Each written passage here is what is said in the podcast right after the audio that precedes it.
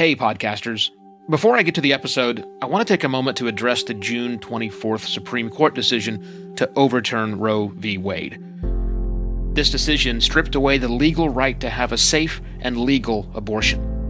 Restricting access to comprehensive reproductive care, including abortion, threatens the health and independence of all Americans. This decision could also lead to the loss of other rights. To learn more about what you can do to help, go to choice.crd.co. That's choice.crd.co. And I encourage you to speak up on your podcast as well. Take care and spread the word.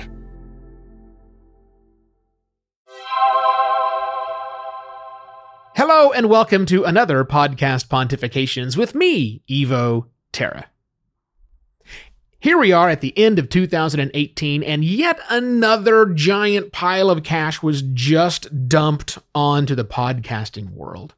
If you missed the news, there's a company called Acast, A C A S T. Acast just got $35 million, which brings their sum total for a, a Schedule C or Series C, excuse me, Schedule C, taxes.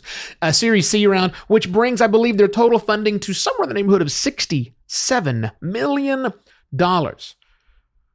Now, what is ACAST doing with that money? Well, that's a great question. ACAST is a combination hosting company, podcast, media, and advertising company, as well as uh, other businessy type models, which isn't that too far off from any of the companies that are out there. Right now, most of the companies that get involved in podcast hosting, or at least the big companies that are involved in podcast hosting, are also facilitating ad deals, uh, facilitating um, what's the word I'm looking for? Uh, select? No, that's not the word I'm looking for. Private that's not either. Windowing, I don't know what the word I'm looking for is, but you know, uh, exclusive. There we go. I'll get to it eventually. Exclusive content deals which have money which flows back into the creator. Here we are again. And in fact, that's not the only one of these. Uh, I've seen, I'm looking on Crunchbase right now, and there have been lots of different deals just this year that have flown into podcasting, flowed into podcasting. And here's the deal for 2019 and beyond, there will be more. You know, this refound attention we've all had on podcasting, those of us that have been doing it for a while, and those out there who might be watching who say, hey, or listening, hey, I want to get into podcasting. Well, that's because we've been talking about it quite a lot. And when we talk about things quite a lot and they start to get a lot of attention, money starts flowing to them. So, should you take advantage of these VC funds? Or more importantly, how can you, a podcaster, take advantage of these VC funds to possibly do crazy things like quit your day job?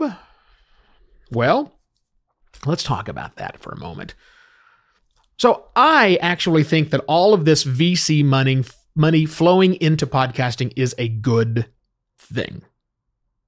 Now, I've been through this before. This is not my first time playing in the VC funds world. I lived through the both bubble crashes, uh, bubbles, and then the various pops that have happened since you know, like '99, 2008, ugh, all those various things. I've seen this happen many, many, many times, and we're going to see it happening again. Here's the deal about VC funds, just so everybody understands. When We're get us all on the playing field. Venture capital is looking for a gigantic, like 10 or nowadays 100 times return. So there's a very good chance of whatever VC money is betting on, there's a very good chance it's going to fail. Very good chance it's going to fail because they need one of those to turn around a hundred times the deal and, and, and it's all better. So when VC money flows into something like podcasting, it's okay to lose a lot of money for a long time. Now, VC funds, VC managers aren't approaching individual podcasters unless you're gigantic and saying, here's some money. But they are funding lots of different initiatives out there, like ACAST today, Anchor previously. Lots of other companies are getting this free money. Think about it that way. VC money, capital. It sits in there so they can do things like give away free hosting, like make super attractive advertising deals that are self funded just to get people in the habit of narrating ads from the podcaster's point of view and listening to ads from the podcast listener's point of view. And all sorts of weird experiments like giving people six months salary to go and create some really cool and awesome content to see if we can build a big lots of cool things happen when vc money flows into podcasting however you should understand that quickly vc money dries up it's not an unlimited well. And yes, I realize that Amazon.com took 20 years or whatever the number was to get profitable. yeah, VC funds our VC firms aren't letting things go along that long. They're looking for five year exits or less than that. They want to turn it around. And what can happen when things are turned around? Eh, lots of various things. But as an individual podcaster, as someone who's thinking about doing this, VC funds bring a couple of things uh, to the forefront. Now, number one is making things that used to be used to cost money now suddenly be free, and that's a very simple way to do that. They they get their sixty-seven million dollars and they say we're going to put all these podcasters on our platform. We're not going to charge them the five, ten, twenty bucks a month. We're doing it for free, so we get a giant pile of people in there in our system, so that now we can go back to our investors and say, "See, we got traction," and it's wonderful. So they're going to court you. And I've seen lots of people making some jumps over to the, the free podcast hosting companies. But I don't want to make this a rant about free podcast hosting because because here's the danger, right? What if the money dries up and they go away? Can you get your stuff back? What if some big firm, not just free hosting, forget the 20 bucks a month because that's nothing, but what if you get approached by somebody and says, "Hey, we want to take your podcast that you've been producing and we want to give you, we want you to quit your day job we want you to focus in on doing just this show. We'll give you all the money you need for, we'll give, in fact, we'll give you a year long advance. Here's your check for, oh, let's just pick a number of $150,000. Go for it. Make a podcast. Okay, great. You got to keep in mind that while you got $150,000 up front in advance, and really all you have to do is create content. Don't, don't obviously uh, break any of your contractual obligations with someone. At the end of the time, you want to keep going. And what happens when that $150,000 is not available to you next year? You know, authors deal with this all the time. You get this big, huge, fat advance $250,000 to publish three books. And then if those three books don't earn back at least that much money for the publisher, they will not sign another check with you. They will not give you another check for that pile of money because they were speculating that you were going to do something great. So here's my advice with this VC money that's coming in. Definitely look at it. You should evaluate your choices. You should understand what's going on. And if somebody wants to hand you a big pile of money, I think you should seriously consider taking it. But you need to plan for the future and you need to plan for the worst case future. And that is that after your $150,000, $250,000, which sounds like a huge amount of money, runs out, what is your fallback? If that company that you went with is no longer in business because they lost their venture capital funding, which is quite possible. In fact, it is the more likely scenario than not. What happens to your content? Did you quit a really good job so you could do this? Fine. Did you bank that money, which I know some really smart people who have done, and said, I'm going to leverage this capital myself to do what I have to do to make this work, but I'm also going to go launch a few other side projects with this money. So that in the event that the VC capital does dry up, I have used the capital they gave me to create my own ventures that I am now going to work on making additional monies for me for the rest of my life. That's a much more applicable way, a smart way to approach VC funds.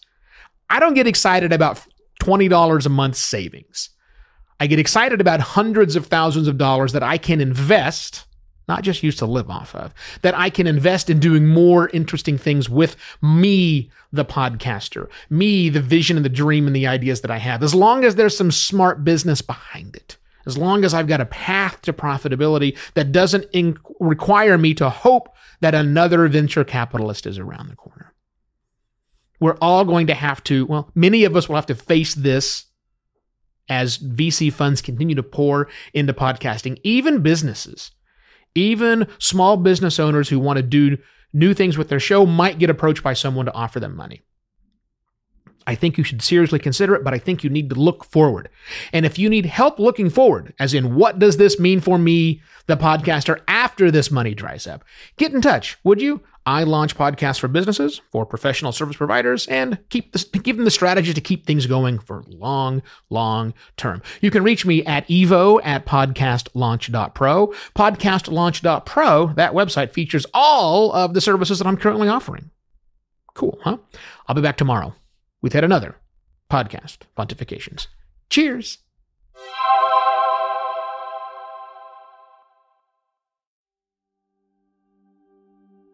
While Americans overwhelmingly support the right of an individual to make their own decisions about abortion, unfortunately, that right is no longer protected everywhere in the U.S.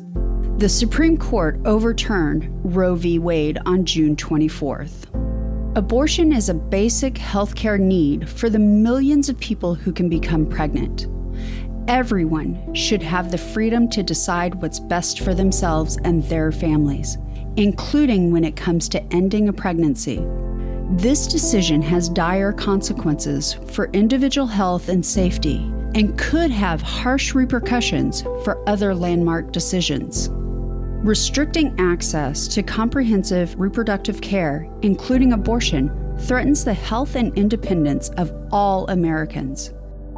Even if you live in a state where abortion rights are upheld, access to safe medical procedures shouldn't be determined by location, and it shouldn't be the privilege of a small few. You can help by donating to local abortion funds. To find out where to donate for each state, visit donationsforabortion.com. That's donations, the number four, abortion.com. If you or someone you know needs help, or if you want to get more involved, here are five resources. One, Shout Your Abortion is a campaign to normalize abortion. Two, don't Ban Equality is a campaign for companies to take a stand against abortion restrictions. 3. Abortion.cafe has information about where to find clinics. 4. PlanCpills.org provides early at home abortion pills that you can keep in your medicine cabinet. And 5.